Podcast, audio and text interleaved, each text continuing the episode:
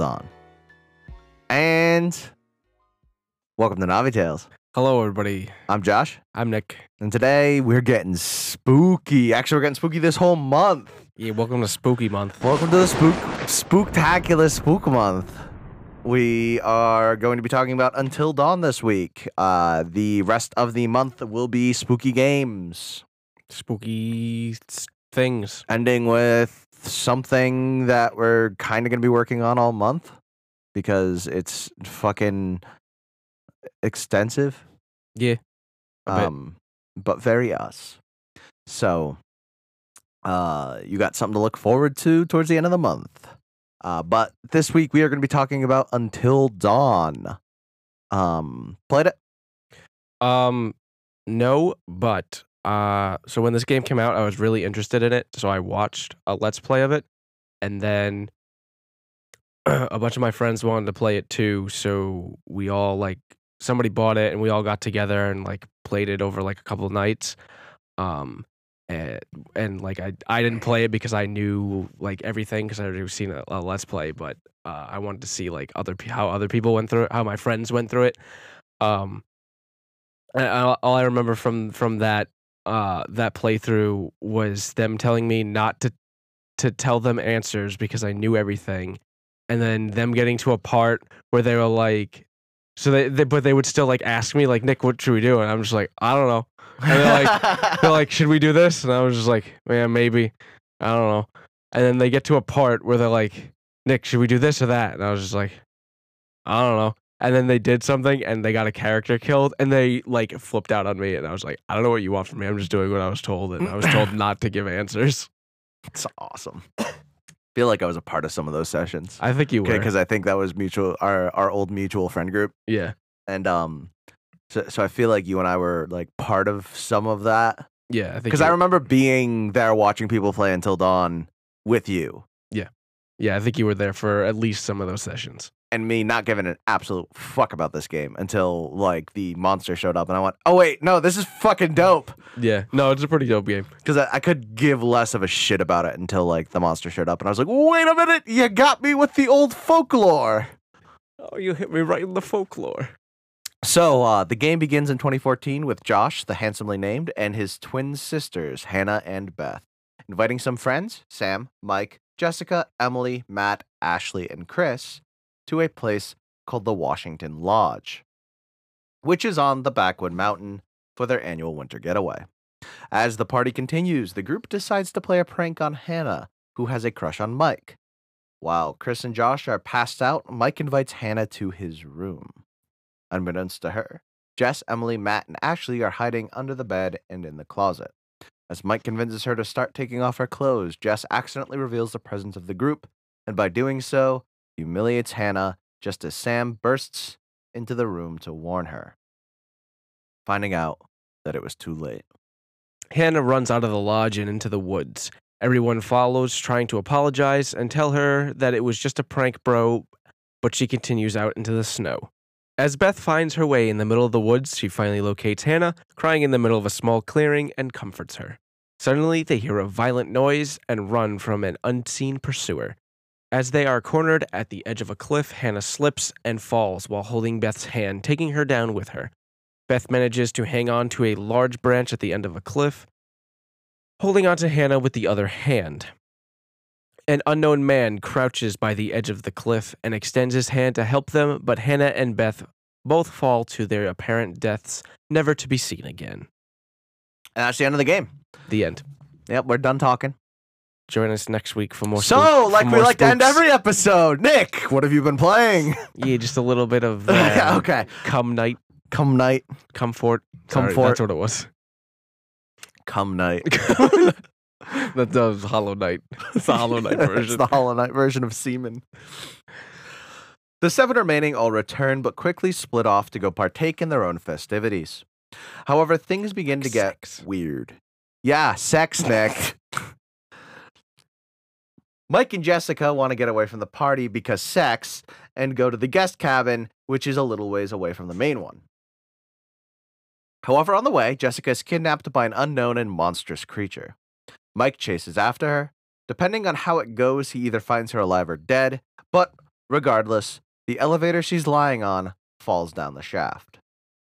Mike then follows a mystery man whom he believes killed Jess to an abandoned sanatorium, in which he explores and discovers information about a mining accident in 1952, which resulted in miners being trapped following a cave in. Experiments and studies were done on the survivors by doctors at the sanatorium, and a reporter ran into trouble trying to find out more on the cover up. Meanwhile, Ash, Chris, and Josh decide it's a good idea to use a Ouija board in a spooky cabin in the middle of the woods. But they also try to use it to contact the twins. And it seems like it works with the board responding as one of the sisters. Josh thinks it's a bad prank being pulled on him by Ashley and Chris and storms off in anger. However, the Ouija board tells them to go look in a certain place, and Ashley and Chris think it's a good idea to check it out. When they finally get to the area, though, Ashley and Chris are knocked unconscious by a mask wearing psychopath, and Ashley is kidnapped. Chris tracks her down and finds Ashley and Josh on the deadly end of a jigsaw like trap and must choose between saving one of them. At this point, the final two members of the group, Matt and Emily, have learned of a maniac on the loose. To get help, they head back towards the cable car that they came in on, only to discover that the keys for it are missing. From there, they spot a radio tower and make their way towards it. They are actually able to get in touch with some mountain rangers who inform them that the earliest they would be able to get there is dawn. Get it? Because they have to wait until dawn. Roll credits. yeah! An unknown creature tries and fails to enter the tower and then causes the tower to collapse by cutting one of its cables, sending it toppling into the mines. In the chaos that follows, Matt discovers Emily in peril on the destroyed fire tower and is forced between trying to save her life or jumping to safety to save his own. The correct answer is save your own because Emily's a bitch. Yeah, Emily is a raging. That's what I remember about this game is Emily is a bitch. Emily is a bitch. Regardless of his decisions, Emily falls with the collapsing tower deeper into the mines. Matt either escapes and also ventures deeper into the mines or will be killed by the creature. Meanwhile, Sam is stalked by the psychopath and chased throughout the lodge and is either knocked unconscious or escapes into the killer's workshop. In continuous interludes, a psychiatrist, Dr. Hill, conducts an interview with an unseen figure, asking questions as the narrative progresses. I forgot about this until this sentence, but I really liked this. Uh, The- part- like this. What thing, I liked, this so thing that keeps happening in the game. yeah, so so what I really liked about this game is it uses real actors. So like Hayden Panettiere did all the mocap for this particular character, and the character is modeled after Hayden Panettiere. Right. Uh, same thing with all of them. You ever seen The Big Lebowski? No. So the guy who plays the psychiatrist plays um one of the uh one of the characters in The Big Lebowski, um, who is oh what the fuck were their names? They were the foreign guys who were trying to kill the dude. Um, and, and he just I I recognized him but didn't recognize what I knew him from. Hold up, what the fuck, dude? I quote this movie constantly. I can't. I don't know why I forgot this character. Sherman. He's in a, he's in a bunch of other stuff these days too. Like yeah, no, I've seen, I've recognized him from other things. I just can't think of one off the top of my head. Oh, he was a nihilist. He he played one of the nihilists. Uh, but he was also in Fargo, which doesn't surprise you. He his probably his best role, in my opinion, um, was Satan in the movie Constantine. Okay. Uh, and I also absolutely love him. This is what I want to talk about. Uh, one of my favorite novel of all time is American Gods by Neil Gaiman, uh, which they turned into a Starz TV show. And uh, unlike shows like The Walking Dead, it is almost perfectly in tune with the book, but modernized a little bit. So I'm fucking down with it. Uh, the same actor plays Czernobog, the god of destruction. Oh, that's awesome. It's fucking great. He's just got like this big Russian accent. And I am going to take this hammer and I am going to put it right into your forehead once. I love Czernobog. Almost as much as I love Mad Sweeney. But uh yeah, great fucking character. Yeah. Love this shit. Yeah, it's really dope.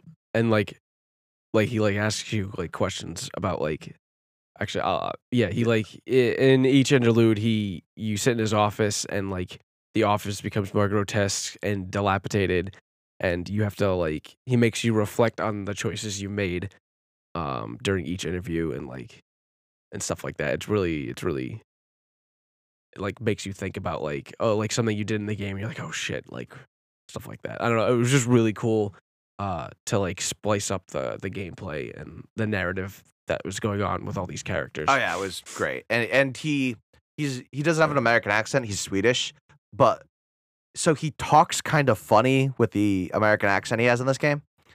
But like it makes it more unsettling. But uh yeah, so I it- it's really it's an unsettling thing, but I love this sequence as well.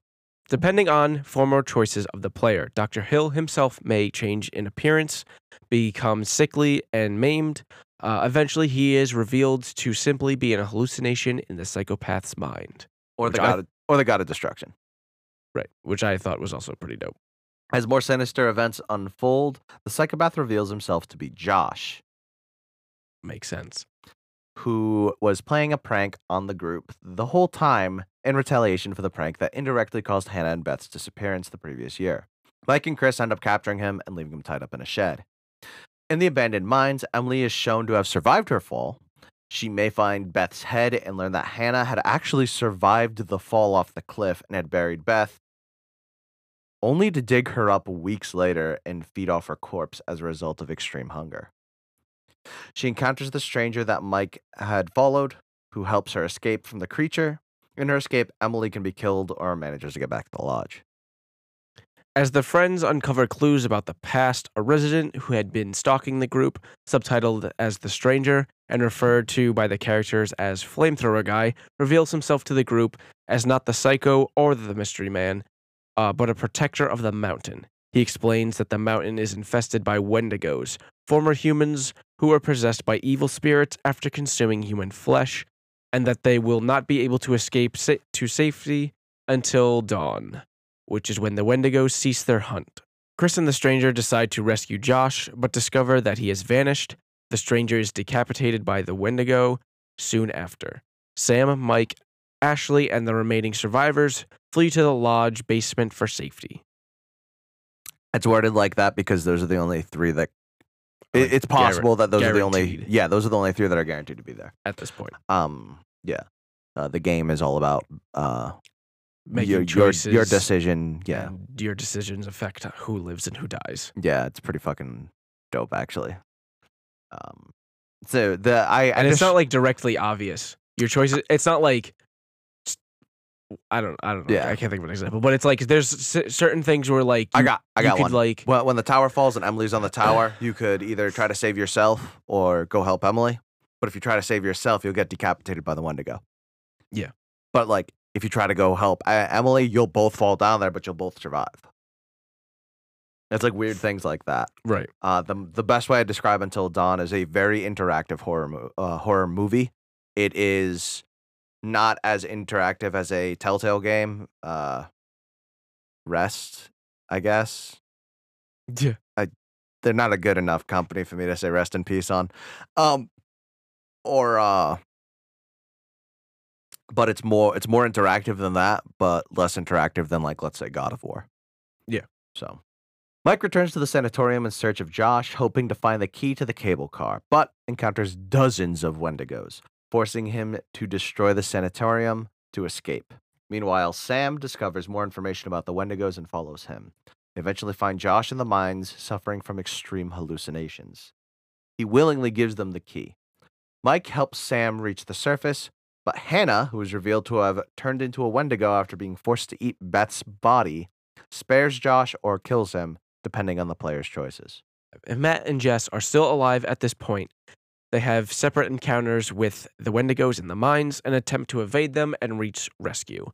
Meanwhile, Sam, Mike, and whoever is alive between Ashley, Chris, and Emily flee from the Wendigos to the lodge only to encounter Hannah and multiple other Wendigos. The Wendigos begin to fight each other, resulting in gas being released from the furnace into the lodge. The group uses the gas leak to destroy the lodge, killing all of the Wendigos and any survivors still inside, just as dawn breaks and rescue and rescue helicopters arrive. In a post credits scene, the group conducts interviews at a police station where they explain their story. If Josh has survived, it is revealed that he is, is cannibalizing the stranger's body, leading him to transform into a Wendigo. If at least one other protagonist survives, two police officers will explore the mines and discover a half turn to Josh, who spots them and seemingly prepares to attack them. So we did something uh, partly because Halloween's coming up, and partly because uh, we found it interesting, uh, where we decided we'd dive into the folklore of what a Wendigo is exactly. Um, Until Dawn pulls from the folklore of what a Wendigo is, um, but it's not exact, uh, and uh, they, um, which is fine. That there's nothing wrong with taking an adaptation, but most people don't even know what a Wendigo is before what Until Dawn is, or let's be honest, maybe you didn't know what it was before Supernatural, because Supernatural's popular and there was a Wendigo in that. But uh, me being me and being obsessed with fucking folklore like this, I was just, uh, I I told you how that show's always on at my work and like the, Yeah, yeah. the lunchroom. So it was on the other day, and and so I'm watching it and I look up and they just have Thor's hammer. I'm just like, oh okay, we're just gonna pull up Mo- Mjolnir. yeah.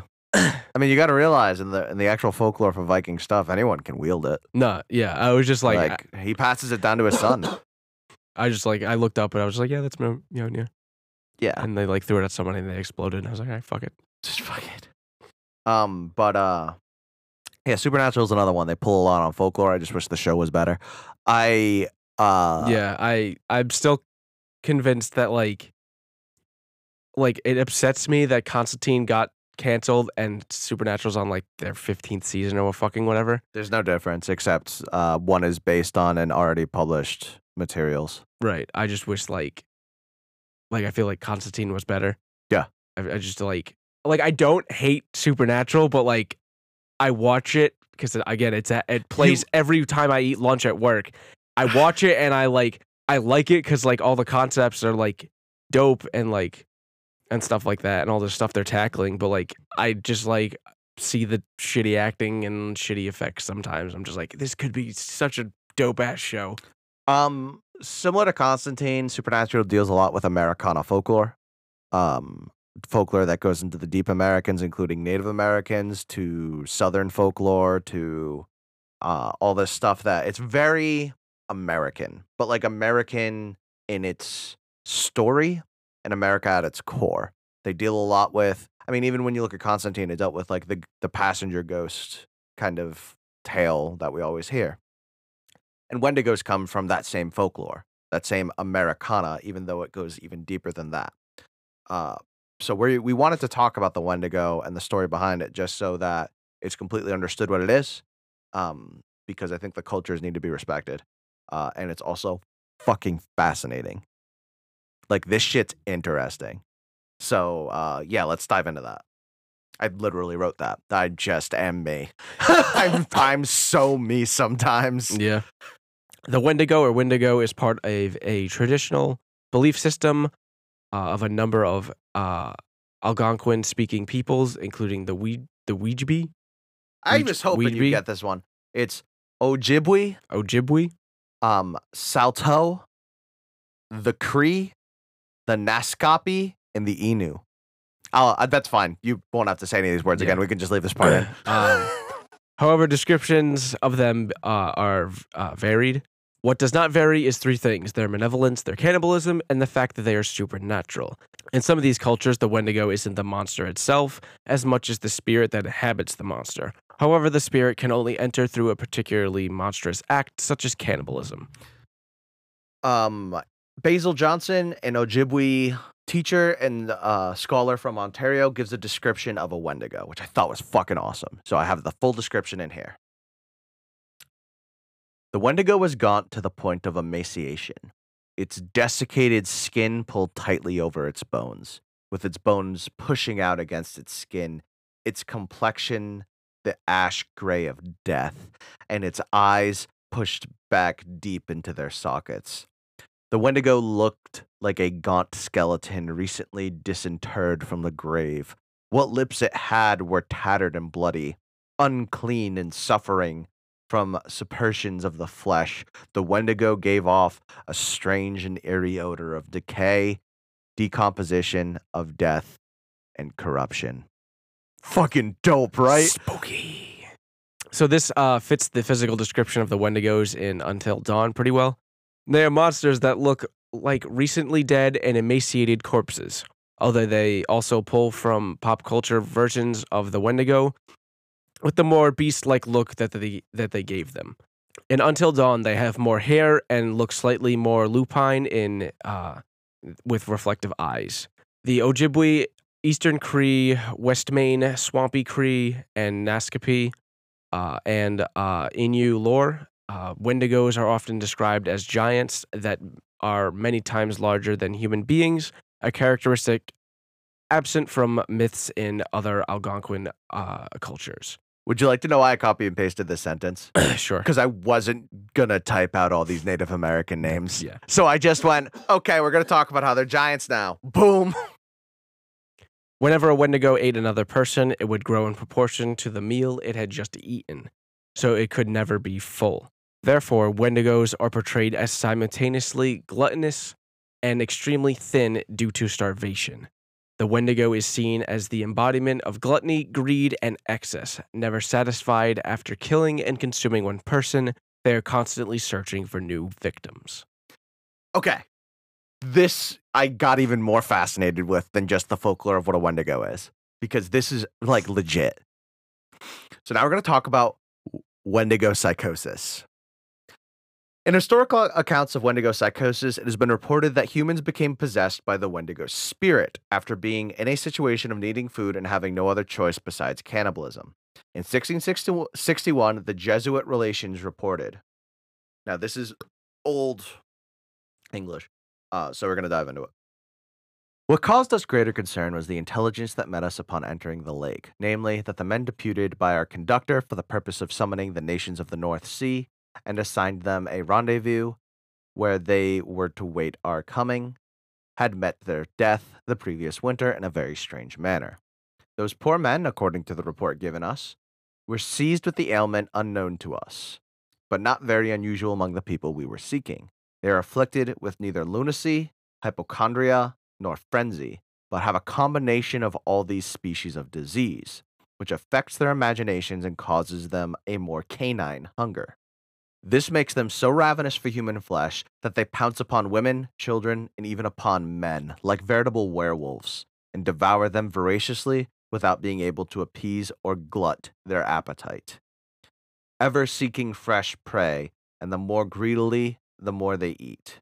The ailment attacked our deputies, and as death is the sole remedy among those simple people for checking such acts of murder, they were slain in order to stay the course of their madness.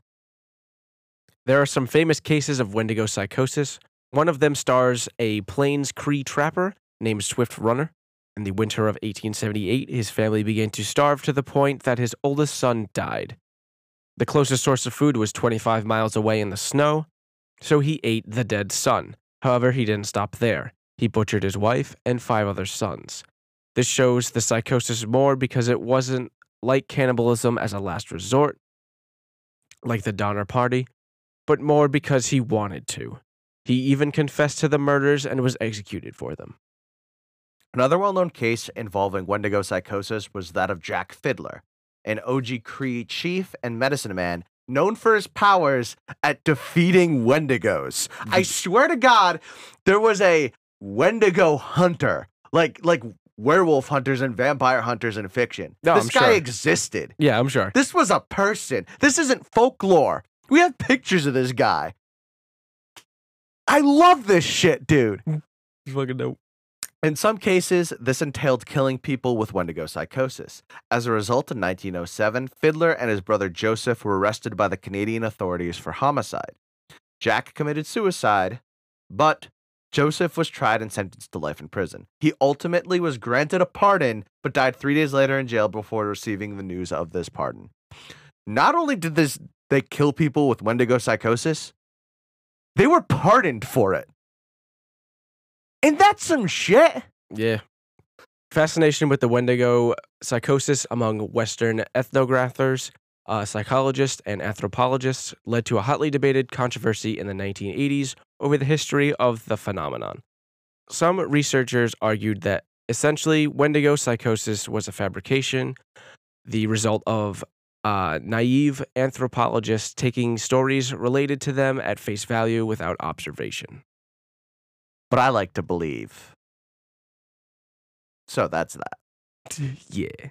Um, but yeah, that's some shit though. I'm real into this. Um, mostly because I'm real into folklore in general.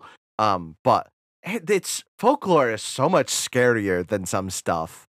Yeah, really. I feel like it has like a like an air of authenticity to it that just makes it creepier. Yeah, it's like when you look at like the folklore of Fae. Like you know how when I say Fae, you like think, oh, look at a fairy or a leprechaun. They are fucking terrifying. And they should be fucking terrifying. Like they they are not only terrifying, but like a legitimate presence in Europe. Like to the point where there's things like this where like there's accounts of them. And that's fucking terrifying. Yeah. Um th- there's more to this world than we see. I don't know if the Wendigo is real, but there's accounts of the Wendigo psychosis, which is as real to me as a Wendigo. Right. So uh, it's just fucking scary, but fascinating. Oh yeah, it definitely is. And the game itself is, is kind of the same way. It's a scary game, but it's a fascinating game to play through. Yeah, I liked how they like touched upon this as like the their horror theme instead of like Look, it's a vampire, or look, it's a slasher killer. right, Like they went like, let's go hard into this shit. right. Let's go deep into like Americana folklore. Like I, I love that shit. Like when a game decides that it wants to do something or or touch upon something that's different that hasn't been touched upon often. Like scary, scary things that haven't been touched upon. So yeah, I that's really like I said, that's what hooked me on Until Dawn. I thought it was just like a boring slasher game, and then the fucking Wendigo shows up, and I'm like, oh my god. so yeah, it's awesome. Um, definitely check it out. It's cheap as hell right now. Yeah, and it's not a long game. Yeah. Uh, it can be played through multiple times, especially if you uh, kill off your uh, group members. Yeah, But, um, you try and save everybody, try and kill everybody. yeah, definitely worth playing through. Yeah, I suggest it too. As we like to end every episode, Nick, what have you been playing? Um, Real quick, you yeah. we So recorded on Monday, we recorded. and now it's Thursday, so it's probably the same thing as the last episode. But let's just dive into it anyway. Yeah, we're gonna do this real quick, and then I I can fill some time with something else. But um, and I want to talk about D and D. Right. Um. So pretty much the only th- the only update in Hollow Knight is I beat I got all the endings of the main campaign, so I just have to do. You couldn't fucking wait. I'm fucking hungry. Same, but like um. So yeah, I got the the end all the endings of the the main campaign, so I just have to do the the boss for the grim uh the Grimm Troupe and the godmaster gauntlet. awesome. Um, I also wanted to give an update on the the mysterious Pokemon that we talked about. oh yeah, we need to. So last episode we talked about how we went to a community, how we did community day, and then a mysterious Pokemon showed up for a half hour and turned into Dittos. Um, the Pokemon Company has since re- released that it is a brand new Pokemon, and not only a brand new Pokemon, but a mythical fucking legend, um, called Meltan. It's cute as heck. Um, and that's kind of uh, we know it's a steel type, and that's all we kind of know about it. Um, it's gonna appear in Let's Go Eevee and Let's Go Pikachu. There's screenshots of it. Um, and pe- people are s- like speculating that it has something to do with Ditto. Uh, my thought process was that Ditto was just an easy way to show us the Pokemon without giving it to us. Yeah, exactly. That's how I think. It. Um, but I do understand that it looks kind of like Ditto with the like the body. The body looks a little bit like it, but I still stand by what you said. I just think it was a really easy way to, to tease it without giving it to us. Right. Um like I and like you can still find it. Uh like I found it the other day, like yesterday, and it turned into a ditto again. Um they there's like a video of like explaining this of like Professor Willow and Professor Oak talking to each other about this Pokemon. Which I think is great, actually. I- It's really cool. yeah, I, I think that was pretty dope. And like Professor Willow says that like he has to like do some research. So like it's a mythical Pokemon and he said do research. So we're probably gonna have like a quest line for it that may or may not tie in with the new Switch game, which I think would be dope. I think it'd be cool, but I, it may it may also tie in with being able to find it in the wild and it turning into a Ditto. Right. So So that's all we have right now for that, um, I don't know if you've played anything new that you want to touch on. Um, I've just played Dark Souls. Really, I, I haven't even had the time to do that. Really. Yeah, it's like we said, uh, because of my illness, which I'm sure you could still hear. Uh, we recorded uh, the these last week's episode and this episode pretty close to each other. I'm just glad I have a voice because when I got home last night, I had no voice. oh damn. But like, it makes sense because I was at work all day, which involves a lot of talking, and then I was doing D and D, which like I fucking talked that entire session. Yeah. yeah, it was a pretty heavy session. So before we get into that, since our uh, what we've been playing was pretty short due to uh, our recording schedule, uh, we'll answer another question. Oh, we got questions. Yeah, You're got- lucky I don't check our social media. Um, so the question is, what kind of lore is more enjoyable for you to dive into? Uh, lore based off of real real world history and mythology. Uh, examples: Assassin's Creed and God of War, or lore created from the ground up. Examples: uh, Lord of the Rings or The Witcher. This is the hardest question I've ever been asked. I know. Um. Okay. So, I've talked about my back. This is how serious I just got. he took off his glasses just so everybody knows. So we've talked about my background in college, which was history, um, and translated for work purposes into museums. I adore folklore. It is my my true passion in life. I love stories. That's why we're doing this podcast. But folklore are some of the oldest stories this world has. And things like Lord of the Rings and The Witcher pull from folklore. I'd say if you were going to say built from the ground up, look at games like Destiny, which creates its own lore. But um personally, I'd have to go with games that have a foothold in mythology and uh folklore, which is it's like my true passion in life is this shit. I live for mythology. I can say probably most like tales of ancient history and tales of ancient mythology off the top of my head at this point because I've told them so many times. I love them. And I've read more books on them than I've probably read on literally anything else. So I I would definitely have to say that. Um because even though games some of the games we go through that have their own story and have their own deep lore are really fucking good and they they do a really good job with their deep lore to me they don't capture the same thing that something like uh viking mythology or greek mythology would capture. So that's me although it isn't an easy decision obviously because i do love modern lore too. That's why we do a video game podcast because i wanted to talk more about the modern lore. But yeah I, i'm gonna go ahead and say because of my background uh, it, it became my true passion. I've read fucking tons of books on it so uh, how about you nick So I feel like there's very few that are ground up. I feel like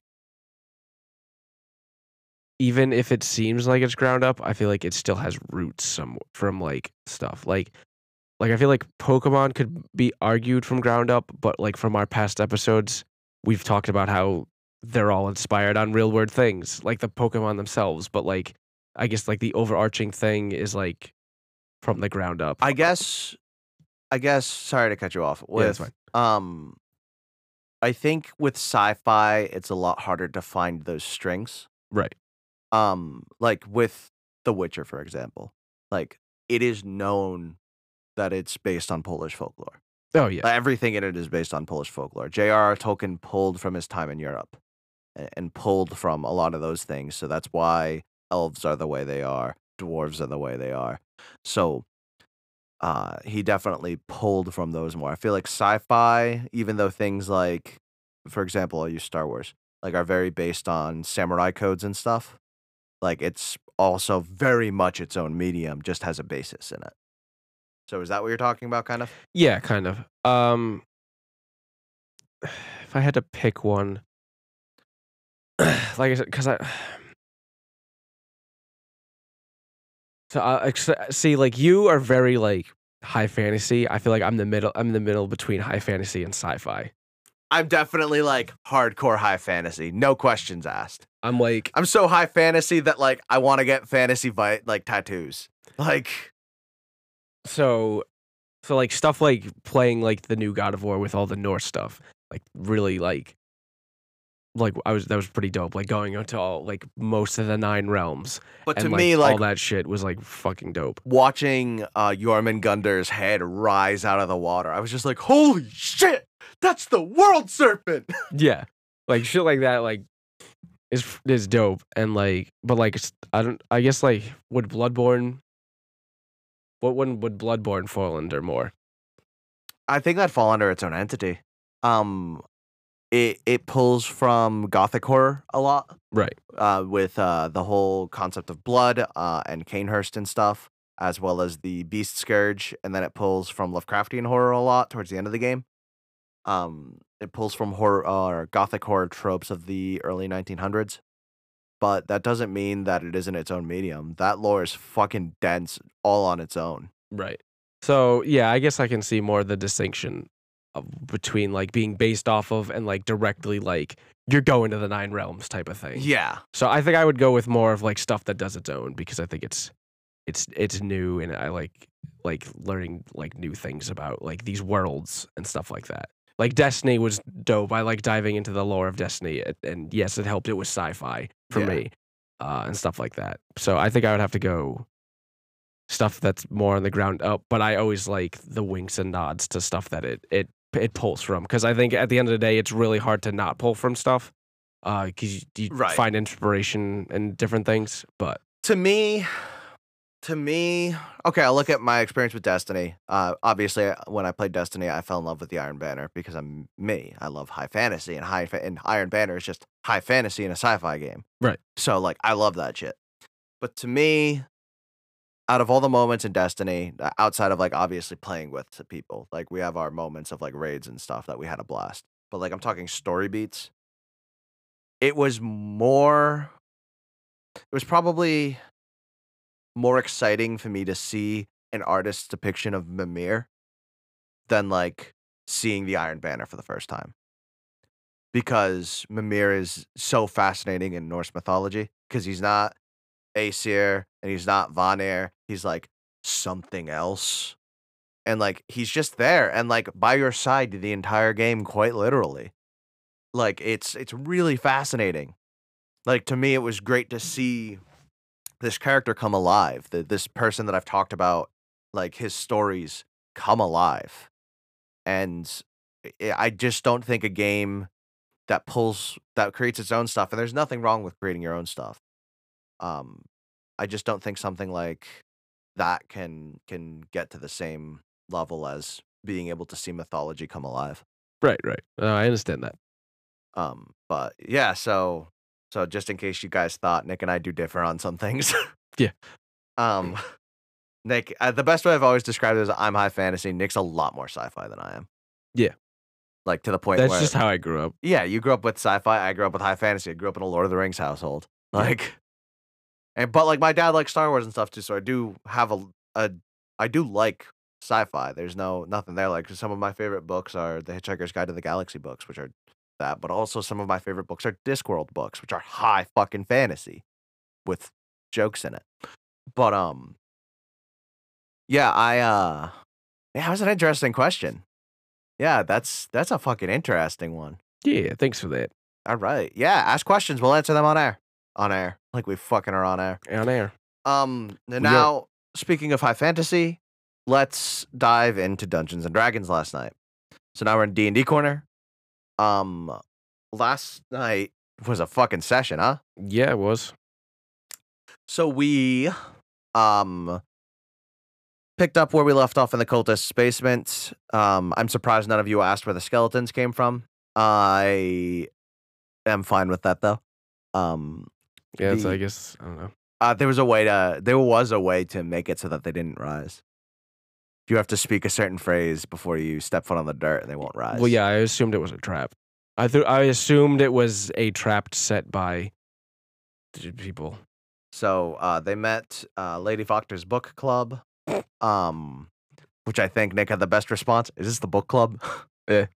Uh they uh our paladin has had an existential crisis about it.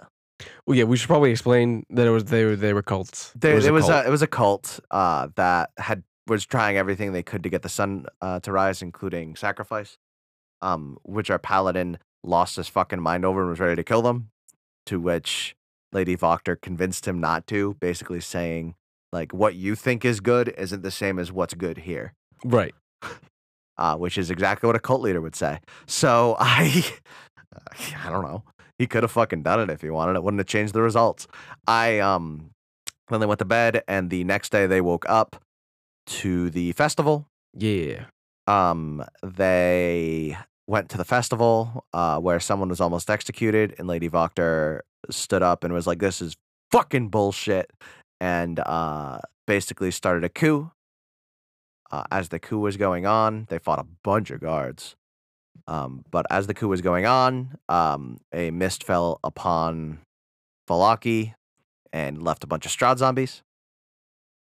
So they, uh, our rogue escorted the uh, Ireena and the uh, people who live in the church back to the church, uh, as the rest of the party fought the zombies that weren't attacking them, which they re- didn't realize until they were almost all dead. Um, and then realized it was a distraction.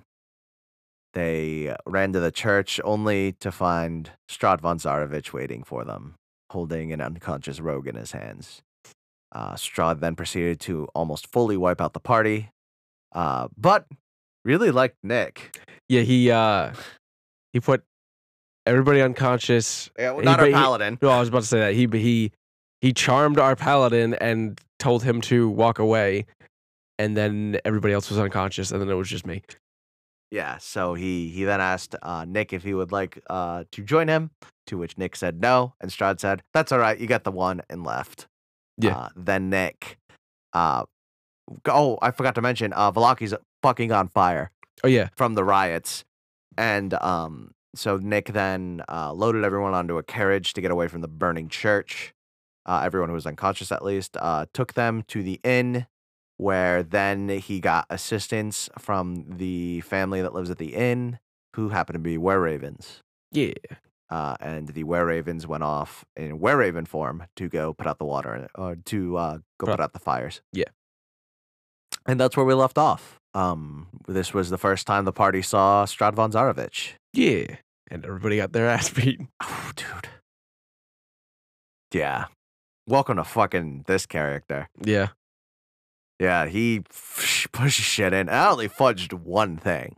Yeah. He really I fudged one thing that I wouldn't have fudged if Brode knew how to do math. right. like, so yeah, I I wanted to make it cinematic. So, yeah. Yeah, he's uh he's gonna be a bitch to fight later. Um. Yes and no. Uh, you're gonna gain levels and power Yeah, I know, and, but and magical items before you fight Strahd, so he won't be as bad as you think he will be. still. I mean I've I've like plans. So I love it.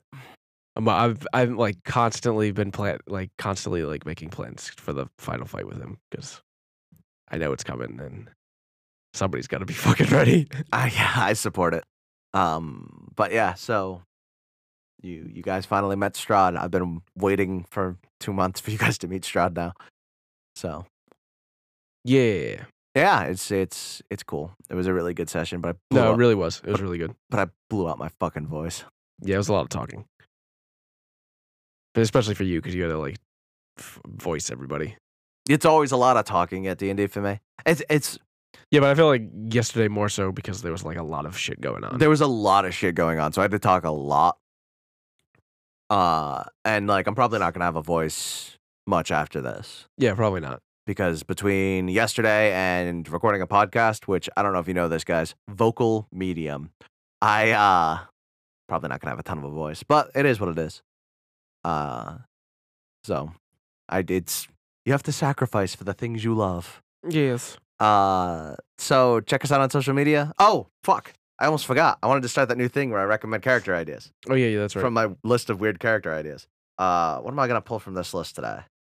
Awoken Flesh Golem. It is Halloween after all, so I think that it's important to do this.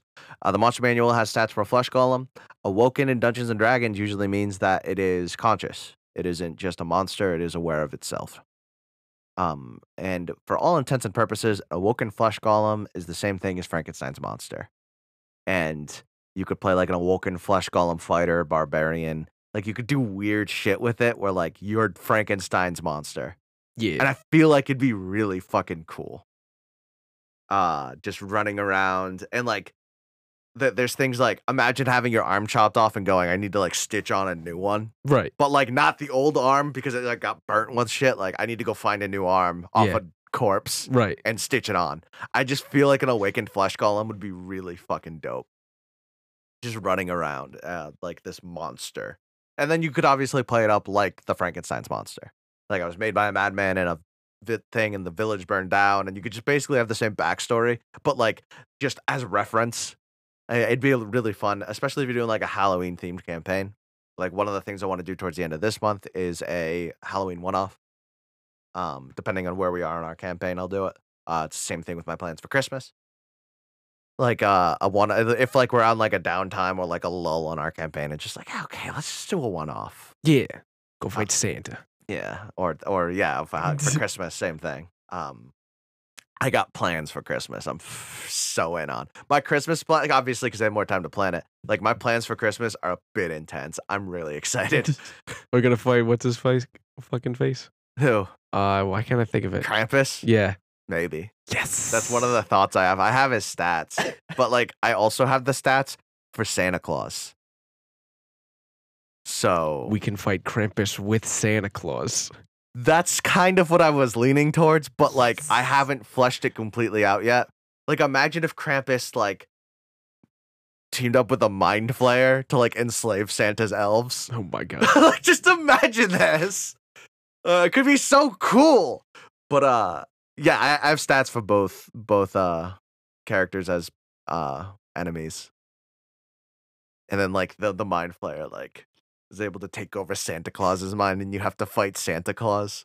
I'm down. You gotta save Christmas, guys. We gotta save Christmas for the kids. So I, it's really, uh, yeah, there's just things like that. I have um a massive snowman beast. As, like I have stats for that. Like it, it's really cool. Like I've found some really great homebrews. Um. Uh, but as we like to end every episode, or no, fuck, I said that part already. God damn it. Check us out on social media. We are on both Instagram and Twitter at Navi underscore Tails. Again, at Navi underscore Tails. Send us pictures of your Wendigo cosplays. Where? I for sure someone did it. Um uh we'll see you next time. Bye. Later.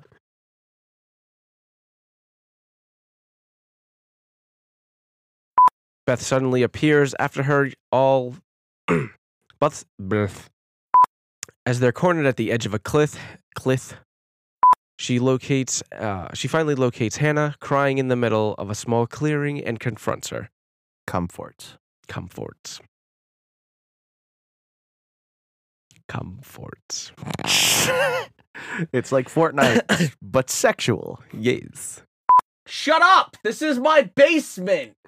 I live here. This ain't your home. You can't just chirp whenever you wanna. Shut up! Fucking bugs trying to get laid, man. And you're like, I'm thinking about it. As Beth finds her way in the middle of the woods, she lo- she locates someone coming down the stairs. Hi, how are you? Hi, how are you? I mean, there's no point in whispering now. she just comes in and whispers. On the one year anniversary of the disappearance of Beth and Hannah, Josh invites the remaining friends back to the lodge. The seven remaining all return but quickly spit. Quickly spit in each other's mouths. Who take us so far? Um, in which he explores and discovers information about a mining accident in 1952, which results in fuck However, the Ouija the Ouija board, the Luigi board the Luigi board, that you can get from a witch or a vegan. If you don't know what that YouTube video is, just YouTube search Ouija board on YouTube, and I'm sure you'll find it. It's a fucking gift. That and pregnant. Are you pregante? A Reese's cup my way. Does she, does she not listen? No. Throw a Reese's cup my way. If I had to say it again, I was gonna hit you. Oh, crushed my balls. Okay, let's dive back into this. Where the fuck were we? I know. Mike returns to the sanatorium in search of Josh. Where the fuck was I? There. Right there. I was just laughing at you. That my, noise. My my body. Yeah. He's body shaming me. yeah. Uh, they are monsters that look like recently dead and emancipated uh, corpses. I don't know why I said emancipated. It's emaciated. I know. I was, As soon as I said it, I I was, was like, gonna "Why say I, I can't let Nick say emancipated with this one. They're free. You're free. No more. L- l- Abraham Lincoln freed the, the Wendigos. What causes us greater concern was the intelligence that met us upon entering the lake, namely that the men uh, deputed. Deputed. I fucking hate old English. this is actually like considered modern English still, but it's just fucking outdated. I hate outdated English. It's such a bitch, like Emily. like Emily or Casey for crawling on the couch.